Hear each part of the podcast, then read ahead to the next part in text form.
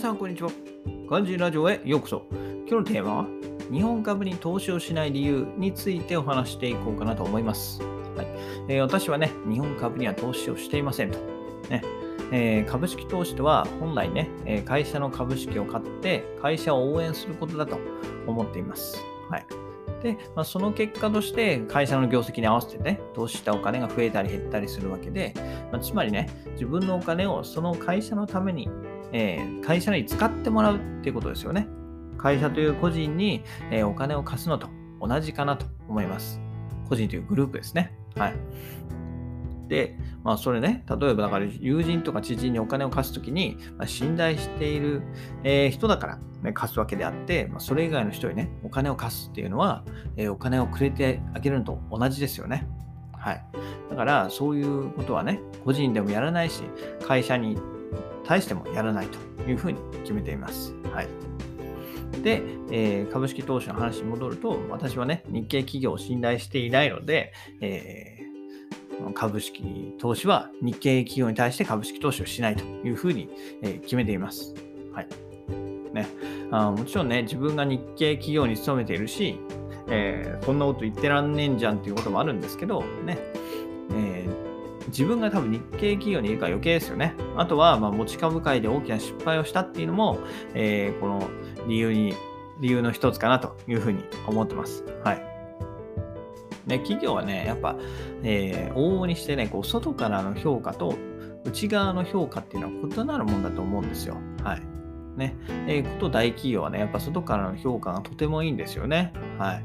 誰に聞いてもものすごいなんかいいじゃん、いいとこ勤めてんねって言われるんですけど、実際に中で勤めてみると、すごい真逆だと思うんですよね、私は。全然そんないいいいこと一つもないというか、うん。本当にひどい状態になっているかなと、えー、思ってます。ね。えー、こうね、社内外の人に、えー、横柄な態度をする社員の方がいたりとかね、ね必ずしも人格者が出世していかないっていう企業文化があったり、ねえー、不祥事とかね、会社の動静を知るのは、社内よりもニュースの方が先っていう、こうなんともね、こう、全然自由な職場じゃないですよね。はい。何でも話せる職場じゃないっていうところで、ね。これでね、えー、なぜ世間体がいいのかが、本当甚だ疑問なんですよね、私にとっては。はい。ね。社員数が多いからこそ、そのなんとかがん持ってるみたいな感じですけど、まあ、これからね、えー、働く人が少なくなってくると、やっぱりそういうの厳しくなってくるかなというふうに思ってます。はい。